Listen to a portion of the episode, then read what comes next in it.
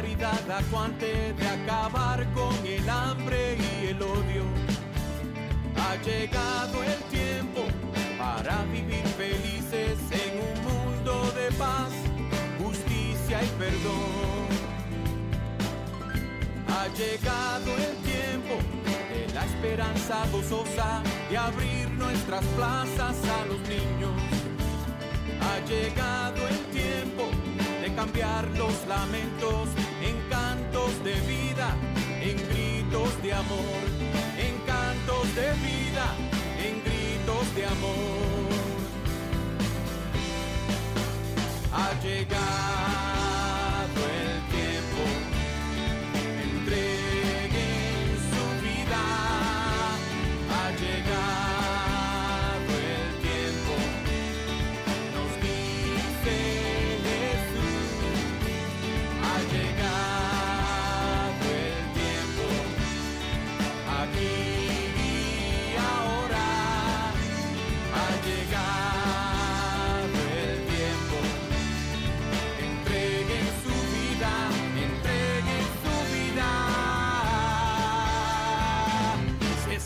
quieren seguir.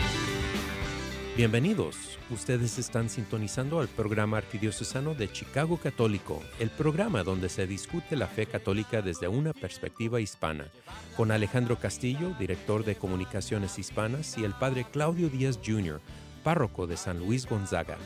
Chicago Católico les llega cada viernes de 8 a 9 de la mañana en la WNDZ 750 AM.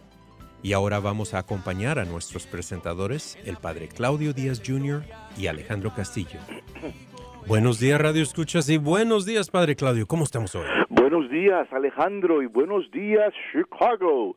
Aquí el programa Chicago Católico, llegando a través de las ondas de la radio a tu casa, a tu vida y a tu corazón. ¿Y padre? En vivo, Y en todo sonido. y eso implica que nos pueden llamar, ¿verdad? Al 312-255-8408, 312-255-8408. Y padre, ¿qué hay de nuevo? Mira, seguimos con esta marcha de, de mantener las iglesias abiertas y, y de recuperar algo de nuestra vida litúrgica y sacramental.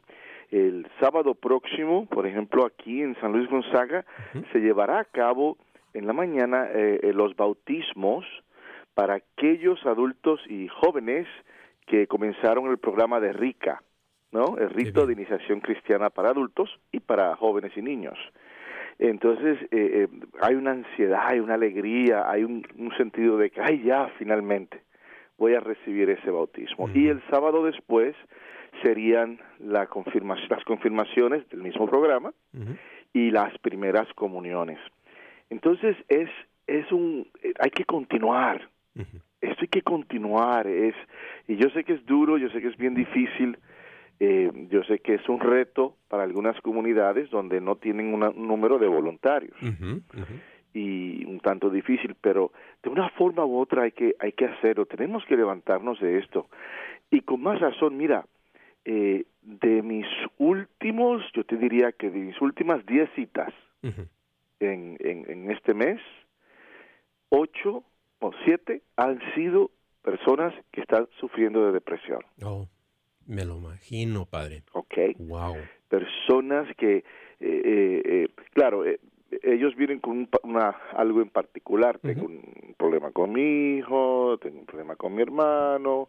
Bien, pero entonces cuando se analiza la cosa y cuando se camina un poquito con ellos, es una depresión general, una tristeza general dada y, y- y presentada y provocada por la crisis de salud Sí. que está tocando toda la fibra del ser humano, toda sí, la fibra, sí. De, desde el espíritu hasta el alma, hasta el cuerpo, hasta la mente.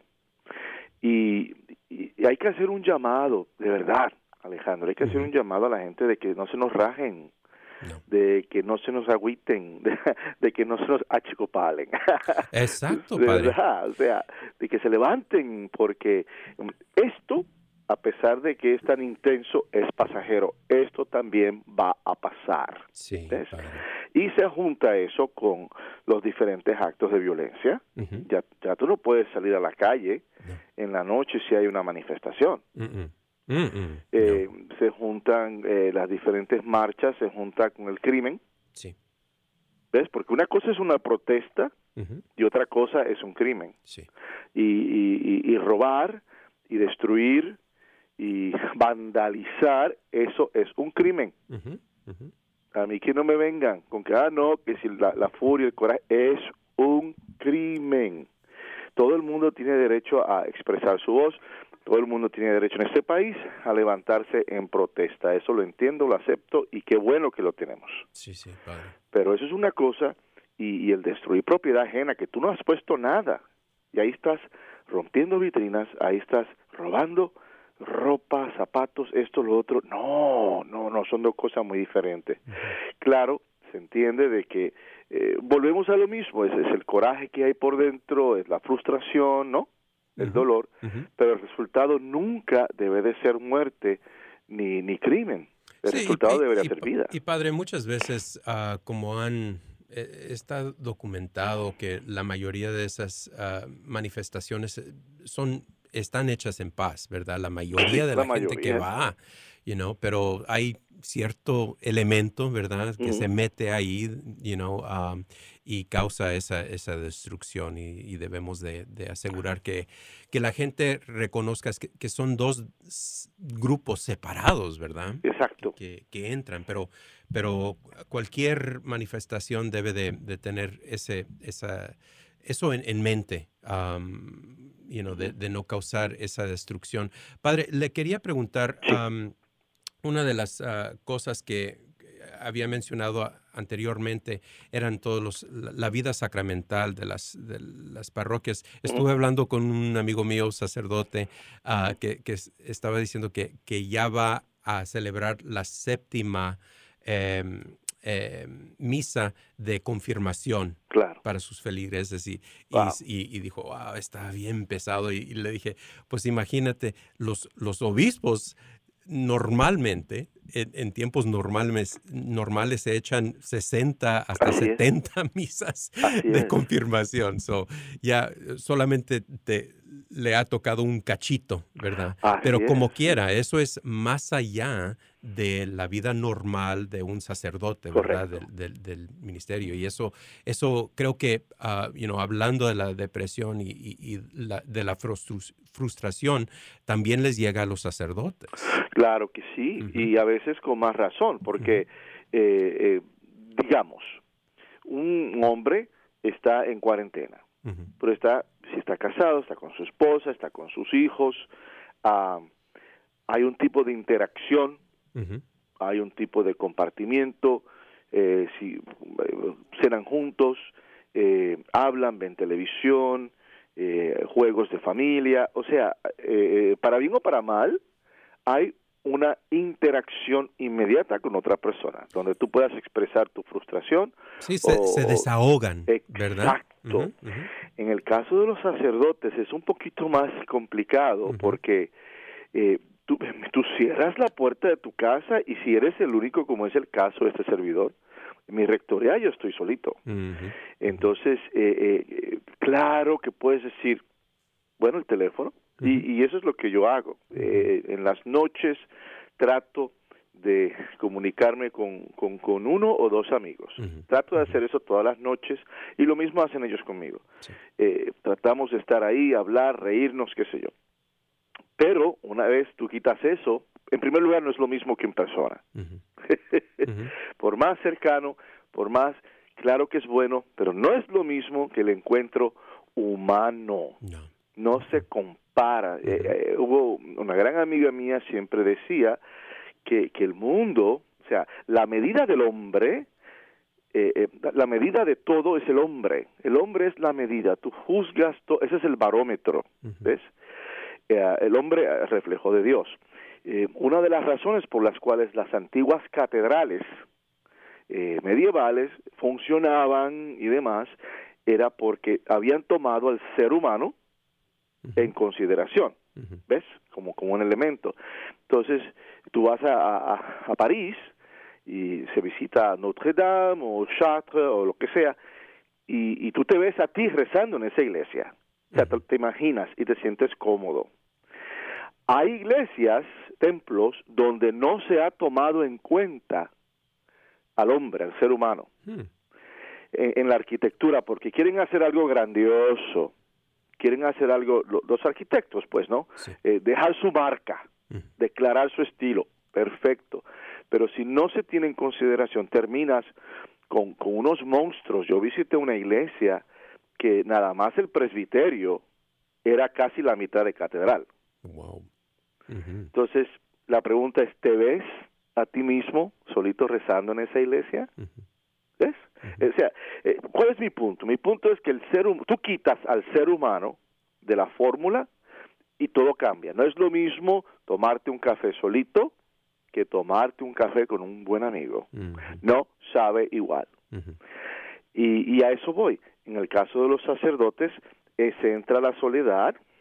Una vez se acabaron las llamadas, una vez te cansaste de ver Netflix, una vez te cansaste de escribir cartas y tu diario y, y homilías, una vez pasa todo eso, ¿y ahora qué?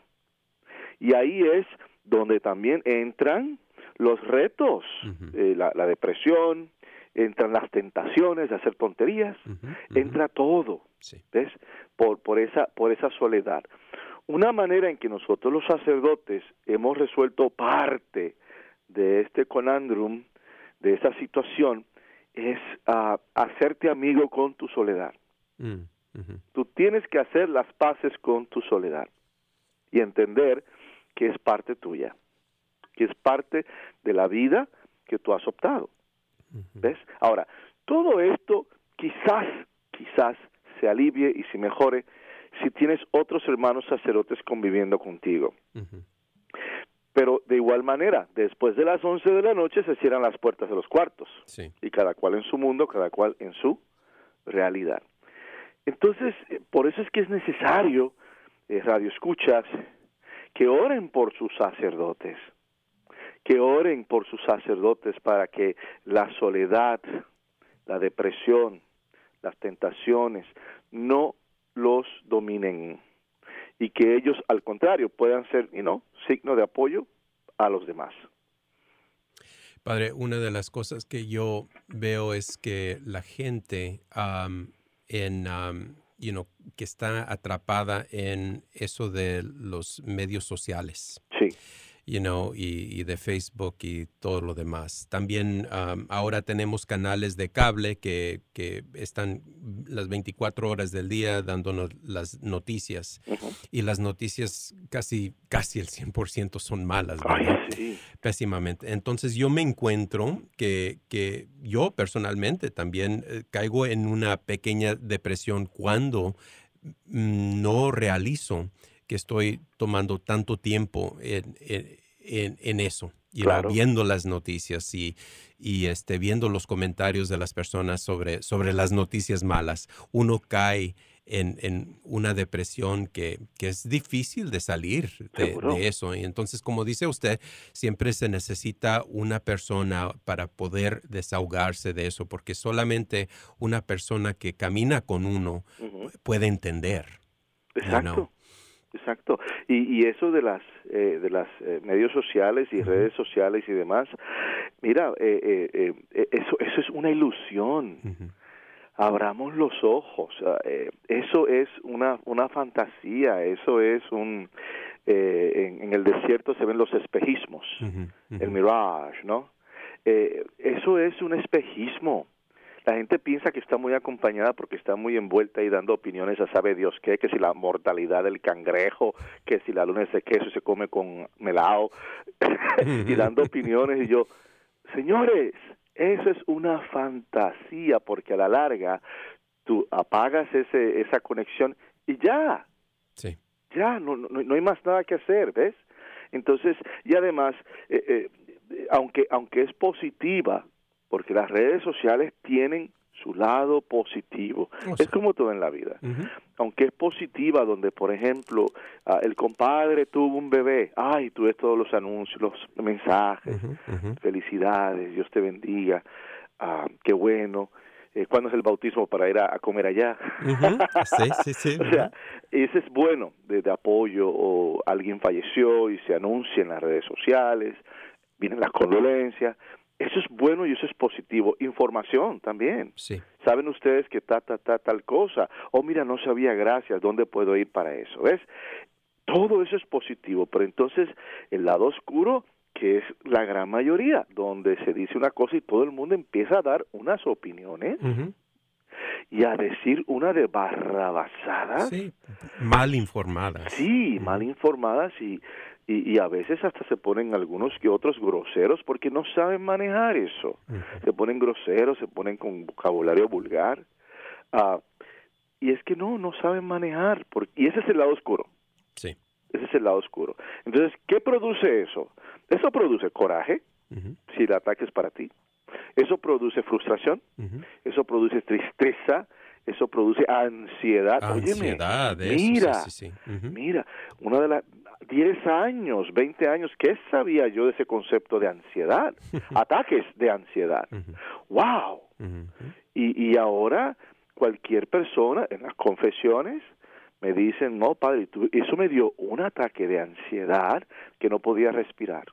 Imagínate que una cosa te afecte psicosomáticamente de tal manera que te provoque un tipo de síntoma, Sí. como no puedo respirar o no puedo dormir.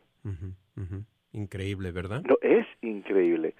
Y de ahí que hay que estar metido con Cristo. De ahí que hay que hacer el centro nuestro Dios, nuestro Padre creador y amadísimo.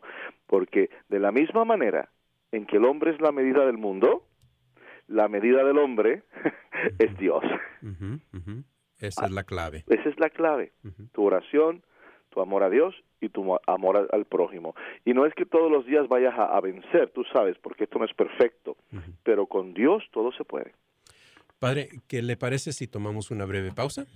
¿Cómo no? Ustedes están sintonizando al programa arquidiocesano de Chicago Católico. Las líneas están abiertas para tomar sus llamaditas al 312-255-8408, 312-255-8408. Vamos a tomar una breve pausa y regresamos en un par de minutos. Ha llegado el tiempo de la caridad Un censo tendrá lugar en los Estados Unidos. Solamente ocurre una vez cada 10 años y es en extremo importante que todos participemos. Hola, soy el cardenal Blaise Supich y estoy aquí para decirles que recientemente firmé una proclama de apoyo a esta iniciativa nacional. Firmé la proclama porque sé lo crucial que es el censo para nuestro futuro. Los números del censo determinan la representación política y la asignación de miles de millones de dólares de fondos federales, estatales y locales. Los vecindarios marginados necesitan especialmente un conteo preciso, de tal manera que puedan recibir su parte justa de mejores de infraestructura y servicios.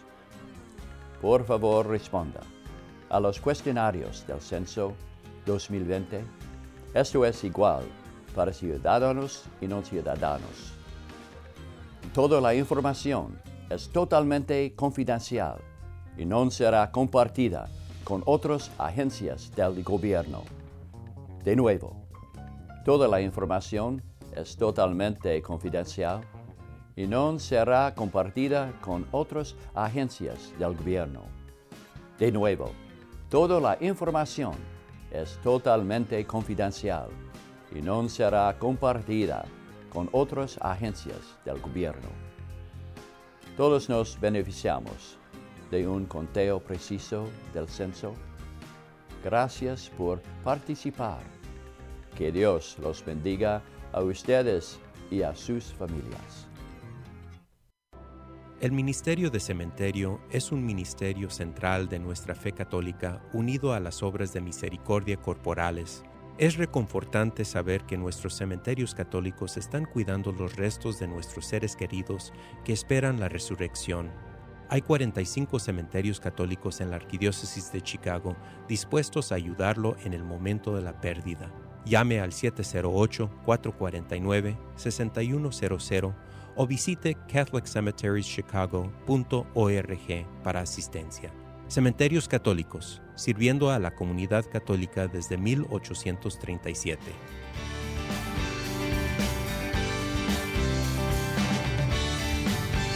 Ha llegado el tiempo de la caridad acuante, de acabar con el hambre y el odio. Ha llegado el tiempo para vivir felices en un mundo de paz, justicia y perdón. Ha llegado el tiempo de la esperanza gozosa de abrir nuestras plazas a los niños. Ha llegado el tiempo de cambiar los lamentos en cantos de vida, en gritos de amor, en cantos de vida, en gritos de amor. Ha llegado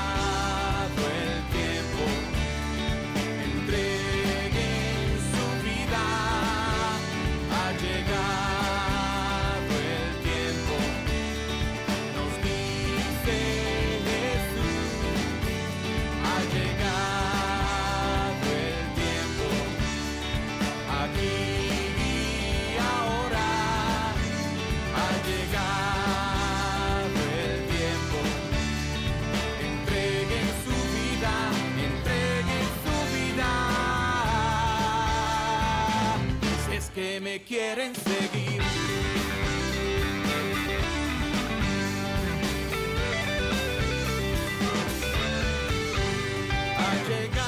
Ustedes están sintonizando el programa arquidiocesano de Chicago Católicos. Las líneas están abiertas para tomar sus llamaditas al 312-255. 8408 312-255-8408. Y padre, nomás quería ah, mencionar una cosita, lo habíamos mencionado la semana pasada, pero mañana el cardenal Blaise Supich ordenará 27 diáconos permanentes. Bendito sea Dios. So, este mañana, sábado 26 de septiembre, en la capilla del santuario de Santa Rita de Cascia en Chicago. Ah, la arquidiócesis de Chicago tiene el número de diáconos católicos más grande del mundo, Ujú. con s- 506 diac- diáconos activos. y por ende tiene el número más grande de los Estados Unidos, me imagino que del mundo, de diáconos hispanos. Sí, eso sí, padre. Y eso, eso empezó que en, en los 70, ¿verdad? 60 y 70, efectivamente. Después del Concilio Vaticano II eh, se dio realce, ¿no? E importancia porque el diaconado siempre ha existido desde la iglesia primitiva.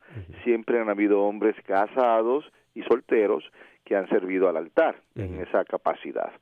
Pero cuando la, la figura del sacerdote evolucionó, asumió muchas de las cosas que, que los diáconos hacían, como bautizar y casar. También se asumió por el sacerdote. Entonces, es la, la figura del diácono como que se redució. Y la tradición de tener diáconos se, se, se- sí se redució casi hasta invisible. Hasta que viene el concilio, revisita esa vocación eh, y, y- y las iglesias, especialmente en los Estados Unidos, porque vas a otros países y no es igual. En los países latinoamericanos hay, hay iglesias, comunidades que no tienen ni idea de lo que es un diácono y se confunden, porque cuando viene un diácono, ¿pero quién es él? Él es un padre. Oh, pero está casado. No, él no me puede bautizar, él no me puede casar y es porque no hay tradición de eso. Sí. Entonces, no hay tradición, no hay conocimiento. En los Estados Unidos hubo un boom, porque muchos hombres católicos, buenos, comprometidos, estaban casados y decían, oye, pues entonces esta es una manera de, también de servir. Sí. Y, y muchos hombres dijeron sí, y de la comunidad hispana, eso fue una respuesta, pero de, muchísimos, muchísimos diáconos, al punto de que somos la arquidiócesis que tiene más diáconos en el mundo y de los Estados Unidos somos los más diáconos hispanos que tenemos. Y no, y, sirven en muchas capacidades. Oh, claro. Yo creo que al, al, principio, pues como no habían tantos sacerdotes hispanos o, o, sacerdotes que podían hablar español, predicar en español, ellos, ellos podían entrar y ayudar en ese ministerio. Claro. También al principio, a pesar de que la respuesta fue tan generosa por parte del pueblo, las estructuras todavía no estaban acostumbradas. a, a, la figura del diácono, que es el otro lado de la moneda. Eh, los sacerdotes de aquella época, si eras un sacerdote viejito, nunca tuviste un diácono. Y si eres un sacerdote nuevo, era algo nuevo. Entonces, eh, la estructura a veces no entendía y lo que hacían es que los, los encajonaban, los ubicaban en ciertos casos, los ubicaban nada más para la liturgia, mm, para que diga el Señor ten piedad, para que diga eh, lea el Evangelio, para que diga los anuncios. Entonces los limitaron ahí. Según va pasando el tiempo, el, el diaconado va encontrando su lugar. Y entonces, por ejemplo, no simplemente en la liturgia, sino también pláticas prebautismales, eh, la comunión, encuentros matrimoniales, hay diáconos envueltos, el ministerio de cárceles, ¿ah? el ministerio de la despensa y comida para los pobres, eh, todo lo que tenga que ver con práctica social, entonces inclusive agentes, ah, por decir, ah, asociados de la pastoral de una iglesia, de la pastoral en general, ¿no? Todos los aspectos wow, y algunos apoyando cuestiones, digamos, devocionales, eh, con devociones a la Virgen, otros apoyando movimientos como el movimiento de la renovación carismática, eh, los movimientos eh, matrimoniales y de familia. O sea, ha sido maravillosa la respuesta de nuestros diáconos. Y yo que doy clases a los diáconos hispanos, conozco que de verdad le echan ganas, se forman, hay una formación precisa, hay una formación maravillosa y la respuesta de ellos es simplemente también generosa. Sí, sí, sí. Y le debemos mucho particularmente a los diáconos, la formación del diaconado em, hispano, Nelly Lorenzo, ¿verdad? Instituto, de Liderazgo Pastoral que, que Nelly lo, lo asumió, creo que hace un, que 10, 15 años, lo asumió y, y, y, lo, lo, puso al día. lo puso al día, eh, eh, incluyendo diferentes personas para miembros de la facultad, revisitando los currículums. Es más, ella fue la que, como quien dice, injertó a, a el programa del diaconado en Mundelein Seminary, como uniendo esa formación a la franquicia de Santa María del Lago a nivel universitario. Eh, y, gracias a ella, pues eh, eh, el programa está maravilloso. Excelente. Así es que mañana, uh, you know, por todo eso de la pandemia, pues ah, el cupo a, la, a, la, capilla va a ser muy limitado. Así es que vamos a ofrecer las misas por parte del Internet mañana la misa en español para los diáconos ah, hispanos va a ser a las 9 de la mañana. Así que mantengan eh, a los diáconos en oración y pidan por más diáconos a Dios. Ah, amén. Y este y pueden encontrar toda esa información en nuestra página web archchicago.org y ahí van a encontrar los enlaces para esas misas, una a las 9 y la otra a la una de la tarde mañana. Ahora pasamos a la lectura del Evangelio, lectura del Santo Evangelio según San Mateo. En aquel tiempo Jesús dijo a los sumos sacerdotes y a los ancianos del pueblo, ¿qué opinan de esto? Un hombre que tenía dos hijos fue a ver al primero y le ordenó, Hijo, ve a trabajar hoy en la viña. Él le contestó, Ya voy, Señor, pero no fue.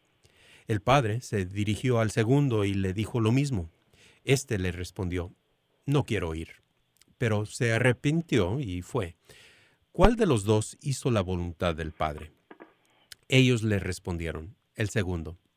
Entonces Jesús les dijo, yo les aseguro porque los publicanos y las prostitutas se les han adelantado en el camino del reino de Dios, porque vino a ustedes Juan, predicó el camino de la justicia y no le creyeron.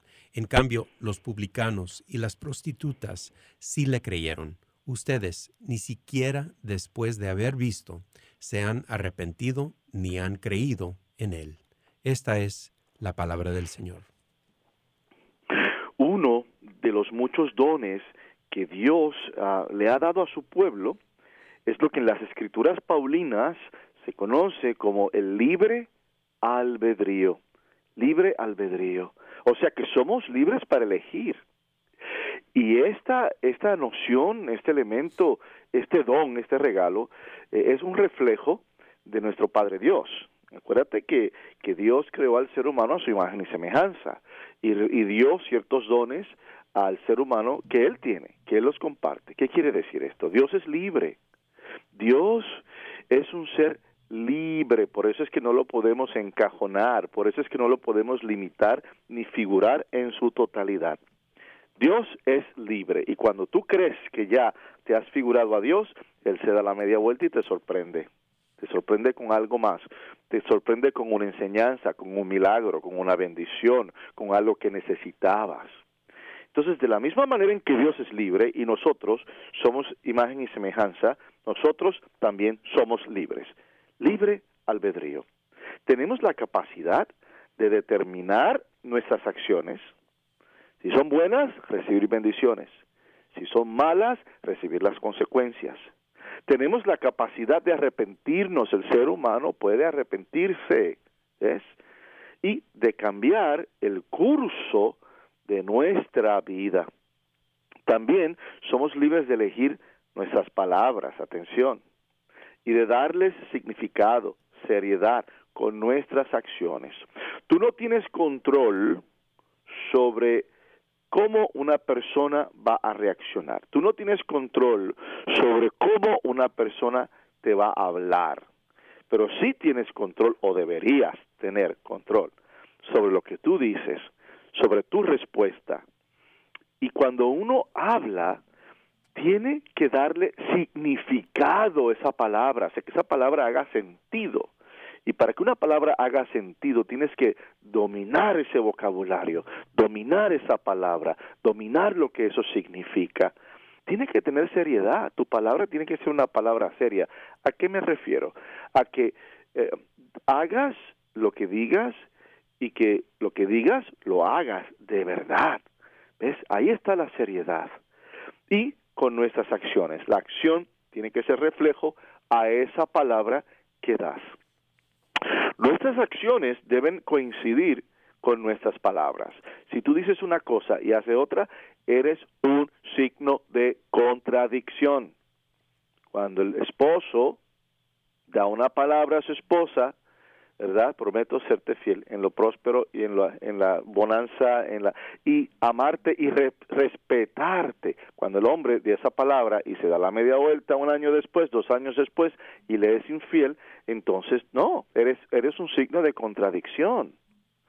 Cuando la señora que tiene un problema de cleptomanía y tiene un problema eh, psicológico de, de, de tender a robar cositas, ¿no? No tienen que ser grandes cosas, cositas en las tiendas. Y ella dice, no, no volveré a robar, no robarás, voy a la confesión. Pero entonces vuelve a hacer lo mismo, tiene, es un signo de contradicción, a eso me refiero. Nuestras palabras deben de estar en armonía con nuestros hechos, deben de ir de la mano. Solo así las palabras adquieren significado, comprensión, resonancia y gravedad. Adquieren significado. O sea, la verdad es la verdad, el amor es el amor, la luz es la luz, y que el, significado es lo que lleva a la acción de la palabra, lo que signifiquen. La comprensión, que sean comprendidas, que cuando uno habla salga esa comprensión, oh, ahora entiendo, ahora comprendo lo que me quieras decir. La resonancia, las palabras tienen que ser como la música, el eco, ¿no? Salen de la boca, tocan la superficie y rebotan y regresan a ti. Por eso es que yo digo, todo lo que uno habla y diga, eso se devuelve. se devuelve, la vida te pasa la factura. Hay una, una persona que decía, una dama que decía, no, primero yo, segundo yo y tercero yo. Así mismo, y se lo decía así el esposo, y se lo decía así a los hijos. Y yo digo, Dios mío, Dios, Dios, Dios te ampare, hija, porque no te quede, que no te extrañe que al final de tu vida, cuando tengas 70, 80 años y no puedas ni con las enaguas que tengas puesta, ¿ah? y estés sola, y te encuentres sola. ¿Ves? Porque consecuencia de la palabra, ¿no? La palabra regresa. En otras disciplinas le llaman el karma. Otras disciplinas, pero en realidad es el poder de la palabra que, que regresa a ti en esa consonancia y gravedad. Y por gravedad no de que sean malas, o de que sea una cosa tan seria, no, que tenga un peso, que tu palabra valga la pena ser escuchada, siempre y cuando se puedan poner en acción. Solo en tales palabras, tales palabras cobran vida. Solo así la palabra se hace carne. ¿Qué decimos en Navidad? Y el verbo y cuando rezamos el rosario y otras devociones. Y el verbo se hizo carne y habitó entre nosotros. ¿Cómo se hace carne el verbo en la vida nuestra? Con nuestras palabras, porque el verbo es palabra, palabra de Dios, me explico. Entonces, las palabras nuestras tienen que hacerse carne a través de nuestras acciones. En el Evangelio, según San Mateo, capítulo 2, versos 28 al 32, vemos dos palabras dadas. Dos hijos han sido convocados e invitados a trabajar en el viñedo de su padre. El primero da una respuesta clara y negativa y dice, no, no lo haré. Sin excusas, sin justificaciones y sin aparente conflicto. ¿eh? No tiene problema en decirlo. De muchas maneras, este primer hijo representa simbólicamente a los pecadores públicos, los recaudadores de impuestos y las prostitutas. Con sus acciones pueden decir que no para tomar su lugar en la viña. Pero el Evangelio también dice que había lugar para cambiar de opinión, para la reconciliación, para la conversión, dándoles pues eh, un lugar en la mesa del banquete. La segunda palabra es el segundo hijo. El segundo hijo, todo diplomacia. Es el tipo que de persona que simplemente siempre dice lo correcto. Simple, ¿ya? y, todo condescendiente. Y dice que sí, dice que sí, pero no se presenta. Fue un sí de la boca para afuera. No se presenta a cumplir lo dicho, demostrando el vacío de sus palabras y el vacío de su intención. Lo que da riqueza, peso y gravitas a una palabra es la intención. Si tú dices que es un sí y tu intención en ese momento es un sí, entonces ahí está el peso, ahí está el valor. Pero si tú dices sí y tú no tenías la intención de ir a esa cita, tú no tenías la intención de ayudar, tú simplemente dijiste sí por salir del paso, entonces esa palabra está vacía y no vale nada. Las promesas, eh, las promesas vacías no pueden producir lo que prometieron. Cuando la promesa es vacía, no puede cumplir a lo que se está sometiendo supuestamente. No se pueden cumplir. Ese fue el problema con muchos de los saduceos y fariseos durante la época de Jesús, que detrás de una fachada de ortodoxia y respeto por las prescripciones y los rituales divinos, había detrás de eso una sensación de desprecio hacia los demás y de autorrectitud. O sea, esto es correcto porque yo lo hago. Y decían sí con los labios y no con las manos. Sí a la tarea y no a la ejecución de la misma. Así que aquí el problema no es que uno quiera estar correcto. Qué bueno, claro que sí. El problema es que uno se siente que está correcto y desprecia a aquella persona que no lo esté. Quizás deberíamos tomar un pequeño receso y continuar y profundizar un poco en esto de la palabra. Ustedes están sintonizando el programa arquidiocesano de Chicago Católico. Las líneas están abiertas para tomar sus llamaditas al 312-255-8408, 312-255-8408. Vamos a tomar una breve pausa y regresamos en un par de minutos.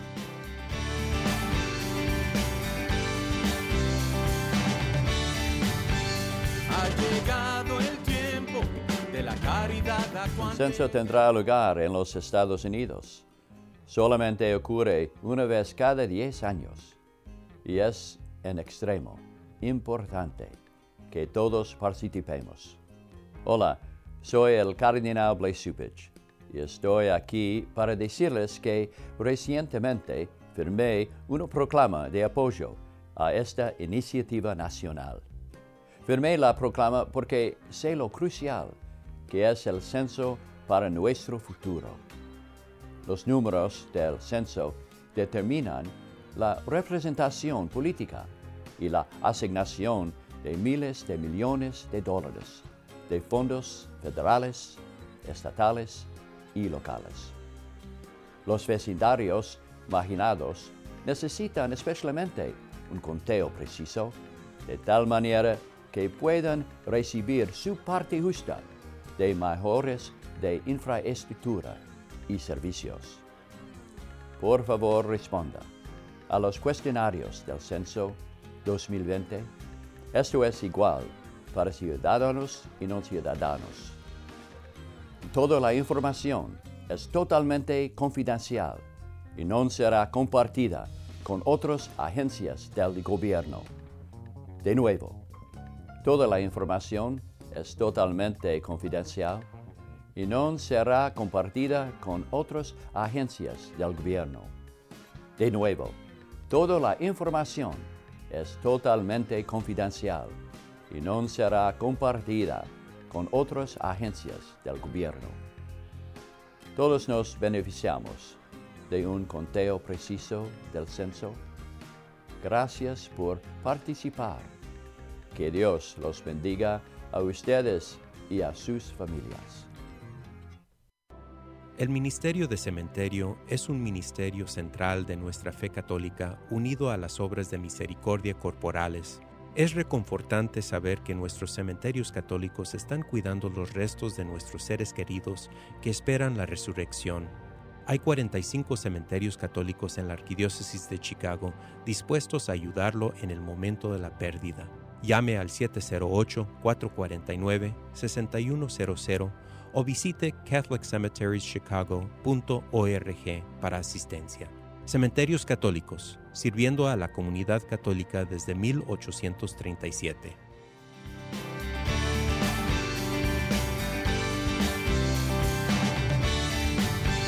Ha llegado el tiempo de la caridad acuante, de acabar con el hambre y el odio. Ha llegado el tiempo para vivir felices en un mundo de paz, justicia y perdón.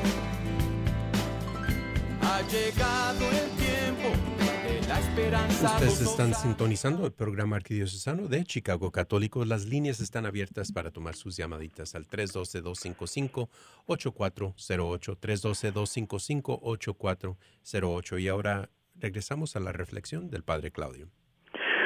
Como decía, las acciones hablan más que las palabras. Y esta parábola describe que para profesar nuestra creencia en Dios con palabra debe ir seguida de acciones. Tienen que estar de la mano. Si asistimos regularmente a la iglesia los domingos, profesamos con nuestros labios cuánto amamos a Dios y mientras tanto, si al hacer eso despreciamos a nuestro prójimo, mira, eso es todo lo que es. Como se dice en inglés, traducido al español, servicio con los labios. O como se dice en nuestro castellano, de la boca para afuera. ¿Ves? Si observamos una fuente, una fuerte vida devocional, mientras despreciamos a aquellos que no rezan tanto como nosotros, uh, entonces eres como un hermoso jarrón de alabastro. Es magnífico para la vista por fuera, pero simplemente está vacío por dentro. Y es así con todo. Se trata de ejercitar, que es el desafío de cualquier teología fundamental, nuestra ortodoxia, decir lo correcto, ¿verdad? Con nuestra ortopraxis de práctica, hacer lo correcto. Entonces la ortodoxia y la ortopraxis deben ir de la mano, lo que se dice y lo que se hace. Pero decir que se trata de una cuestión en blanco y negro es hasta es insultante y hasta simplista. Sí, esto es bueno y esto es malo. ¿Ok? Caliente y frío. El este y el oeste. Si caemos en esas posturas, el, el peligro es caer en el fariseísmo y creernos que porque yo estoy haciendo lo que es bueno, yo soy mejor que aquella persona, espiritualmente hablando, que aquella persona que está haciendo lo malo. Se trata de ser inclusivos. Se trata de saber y creer que incluso los grandes pecadores públicos tienen una invitación y una oportunidad para la redención. Es el caso de, digamos, estamos en misa, ¿verdad? Y hay una otra persona que en vez de estar centrada en el misterio que va a celebrar, se la pasa mirando a ver quién entra. ¿eh? Y en esta ocasión entra una dama que tiene tres hijos de tres diferentes padres. Y esta persona lo sabe, conoce a esta dama. Y lo primero que le dice al compañero o a la compañera que está al lado, pero mira y esta, mira esta, para empezar, ¿qué hace aquí? Ella no pertenece aquí, esa mujer tiene tres hijos de tres diferentes padres, ¿y qué hace aquí? Y esa persona es insensata, es insensata porque en primer lugar no conoce la vida de esta mujer, de que ha tomado esas decisiones pobres. En segundo lugar, que le hace pensar que a lo mejor ese momento de venir a la iglesia, para ella será un encuentro con Cristo y quizás ese encuentro con Cristo la mueva a ella a mejorar su calidad espiritual de vida, a traer a sus hijos a la iglesia. ¿Quién quita? Entonces tú no sabes eso, no podemos decir eso, no podemos someter, ah, es que yo no lo hago. Bueno, perfecto, perfecto. Si tú le eres fiel a tu esposa y, y solamente has sido eh, una esposa y siempre has sido casto, bendito sea Dios. Pero eso no le da a uno el derecho de someter a juicio a aquellos que han tenido otro tipo de experiencia humana, otro tipo de perfil. No podemos juzgar. Y de ahí que es necesario el entender que todo pecador, todo ser humano, tiene también derecho a acercarse a esa mesa y es una oportunidad para la redención. Les hago una historia hay una santa eh, conocida por muchos, Santa Teresita de Jesús, Santa Teresita de Lisieux. Y en una ocasión, eh, eh, la gran cantante, famosísima, Edith Piaf, su padre la abandona porque la madre había dejado el hogar, la madre de Edith Piaf, su padre era un alcohólico, sabía que no podía cuidarla, y la abandona en una casa de, de, mala reputación, con las mujeres de la casa de mala reputación. Y la presencia de esta niña despertó en estas mujeres el instinto maternal y la cuidaban mucho y la protegían. Me parece que a la edad de siete años entra Edith Piaf en una ceguera, ciega. Y ellas, las prostitutas, habían escuchado de la casa de uh, Teresita, Santa Teresita del Niño Jesús, que la tenían como un centro donde se daban milagros, ya había una iglesia. Así que imagínense ustedes, este grupo de mujeres llevan a esta niña a ver la tumba de Santa Teresita y a pedir por un milagro. Y claro, imagínenselas todas pintorreteadas en la iglesia y tratando con sus mantillas de taparse, pero uno se da cuenta de quiénes son. y ahí están ellas, este grupo de prostitutas, llevando a esta niña. Y me puedes creer que se dio el milagro.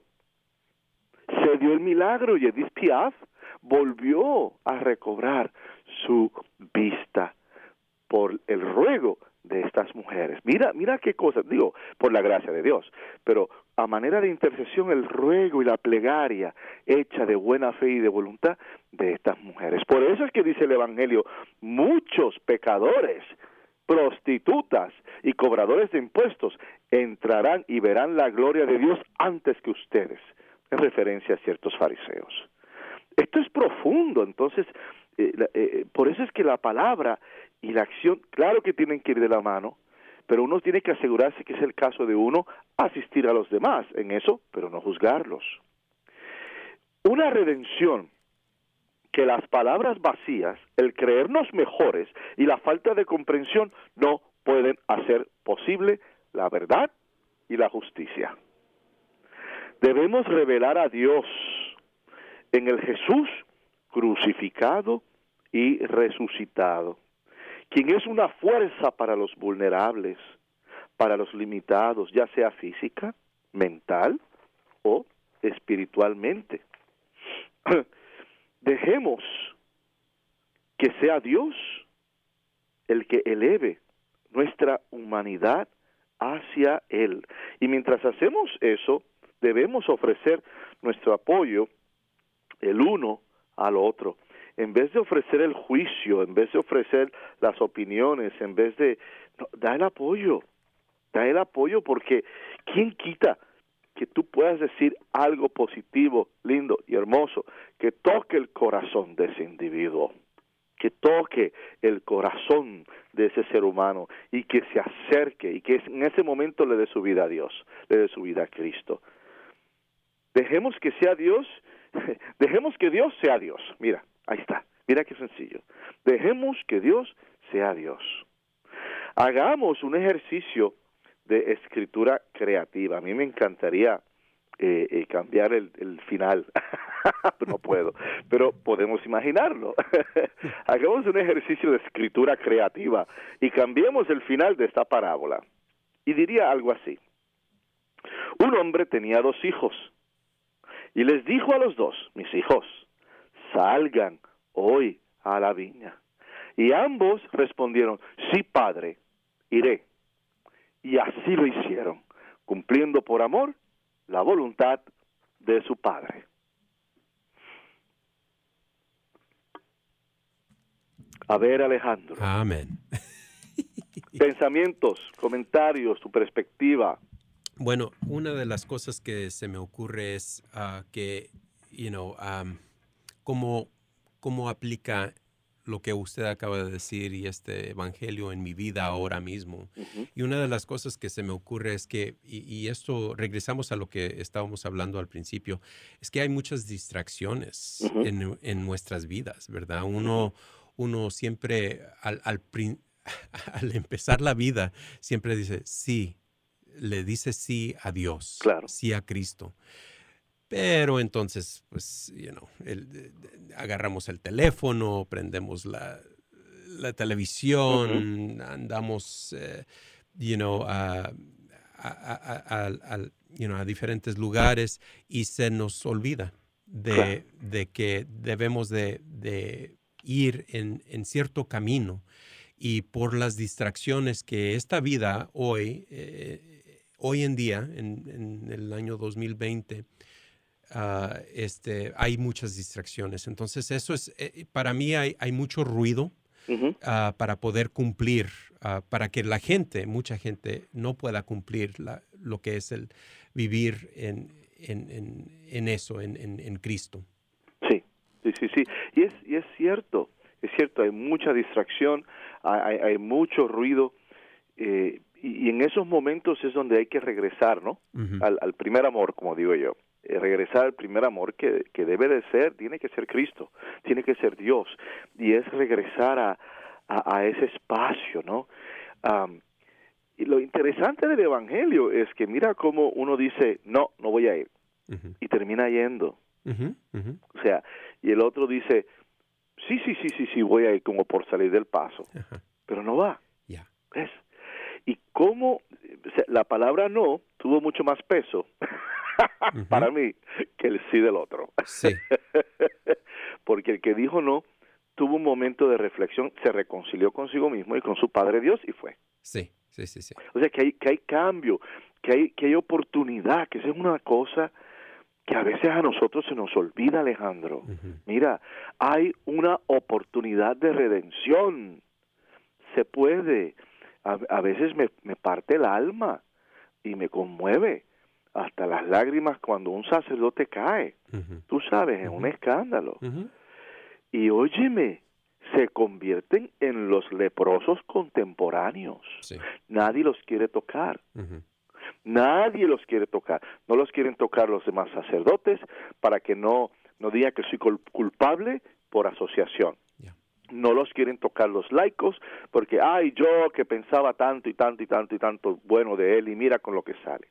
No lo quieren tocar las estructuras, tú sabes, y a veces sus superiores, para que no, tú sabes, para que no me acusen a mí de que estoy encubriendo o bla, bla, bla, tú sabes.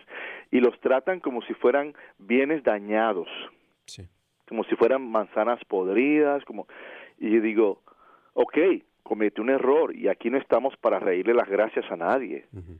Pero entonces, ¿cómo, ¿cómo le ayudamos a levantarse? Sí, el camino de reconciliación. Exactamente, y una vez este hombre cumpla con los requisitos, con lo que se le pida para poder levantarse, ¿cómo le ayudamos para incorporarlo? Digo, si es que no tiene unas enfermedades mayores. ¿Me explico? Si es que no tiene unas cosas. No estoy hablando aquí de, de, de, molestar eh, a los niños. No. Eso, no, no, eso es otro asunto. Eso es una enfermedad. Esa persona requiere un tratamiento y unas cosas y qué sé yo. No estoy hablando de una persona que comete un error. Comete un error y se hizo público. ¿ah? Porque eso es otra cosa. Muchos cometen errores, sí. pero la gente no se entera. ¿Ves? La gente no se entera del juez que cometió eh, adulterio. Ya. La gente no se entera del coronel de la policía, del enfermero, del doctor, que, que, que se robaron 10 mil dólares, 15 mil dólares, lo que sea. ¿Ves? La gente no se entera. Pero entonces en este caso, cuando es un sacerdote, la gente se entera y ahí empiezan los juicios y ahí empieza la persecución y ahí es donde lo convierten en lo que dije anteriormente, los leprosos contemporáneos. Entonces, aquí estamos predicando una palabra. Mira, cuando un hombre y una mujer tienen un problema por infidelidad, vienen a la iglesia, ¿ah? a buscar ayuda. Eh, ¿Y qué es lo primero que la iglesia le dice? Tienen que reconciliarse. Vamos a ver cómo, ¿no? Podemos a, permitir, ayudar a tomar una decisión basada en reconciliación, porque tú te puedes reconciliar con una persona, tu esposo o tu esposa que te fue infiel, y te reconcilias, pero eso no quiere decir que van a vivir juntos. ¿Me explico? Si la herida es tan profunda, y va a ser una cosa que todos los días, que lo vas a ver por el resto de tu día, si no lo, no lo vas a perdonar, óyeme, es duro eso vivir así, porque eso crea un odio. Entonces a lo mejor te reconciliaste con él, perfecto, pero entiendo que no puedo vivir con él, ya esa es otra cosa. O sí, me reconcilio con él y le doy una oportunidad y nos quedamos en el matrimonio. Entonces, ¿qué pasa? El sacerdote, instrumento de que haya algún tipo de qué? de resolución, de reconciliación. Bien. Pero entonces no es igual para el sacerdote. El sacerdote cometió un error con otro adulto, por decir. El otro adulto que también consintió, aquí no se obligó a nadie. Y no, no, no nos acercamos hacia él con una actitud reconciliadora, nos acercamos hacia él con una actitud de que tú eres un pecador, la regaste, cometiste un error, estas son las consecuencias. Y después que él paga las consecuencias, ok, y ahora te vas. Ya, ya, ya. Muy duro eso. Ah, exactamente, padre. Ah, me encantaría continuar esta conversación, pero ya se nos eh, terminó el tiempo. Santísima. Hermanas y hermanos, miren, a la iglesia, a la iglesia este domingo. Y recuerden que Dios es precisamente eso, amor y reconciliación. De lo bueno se da poco. Y por el momento decimos chao. Mundo de paz, justicia y perdón. Ustedes han escuchado al programa arquidiocesano de Chicago Católico, llegando a toda la área metropolitana de Chicago cada viernes de 8 a 9 en la WNDZ 750 AM. Hasta la próxima vez y que Dios los bendiga.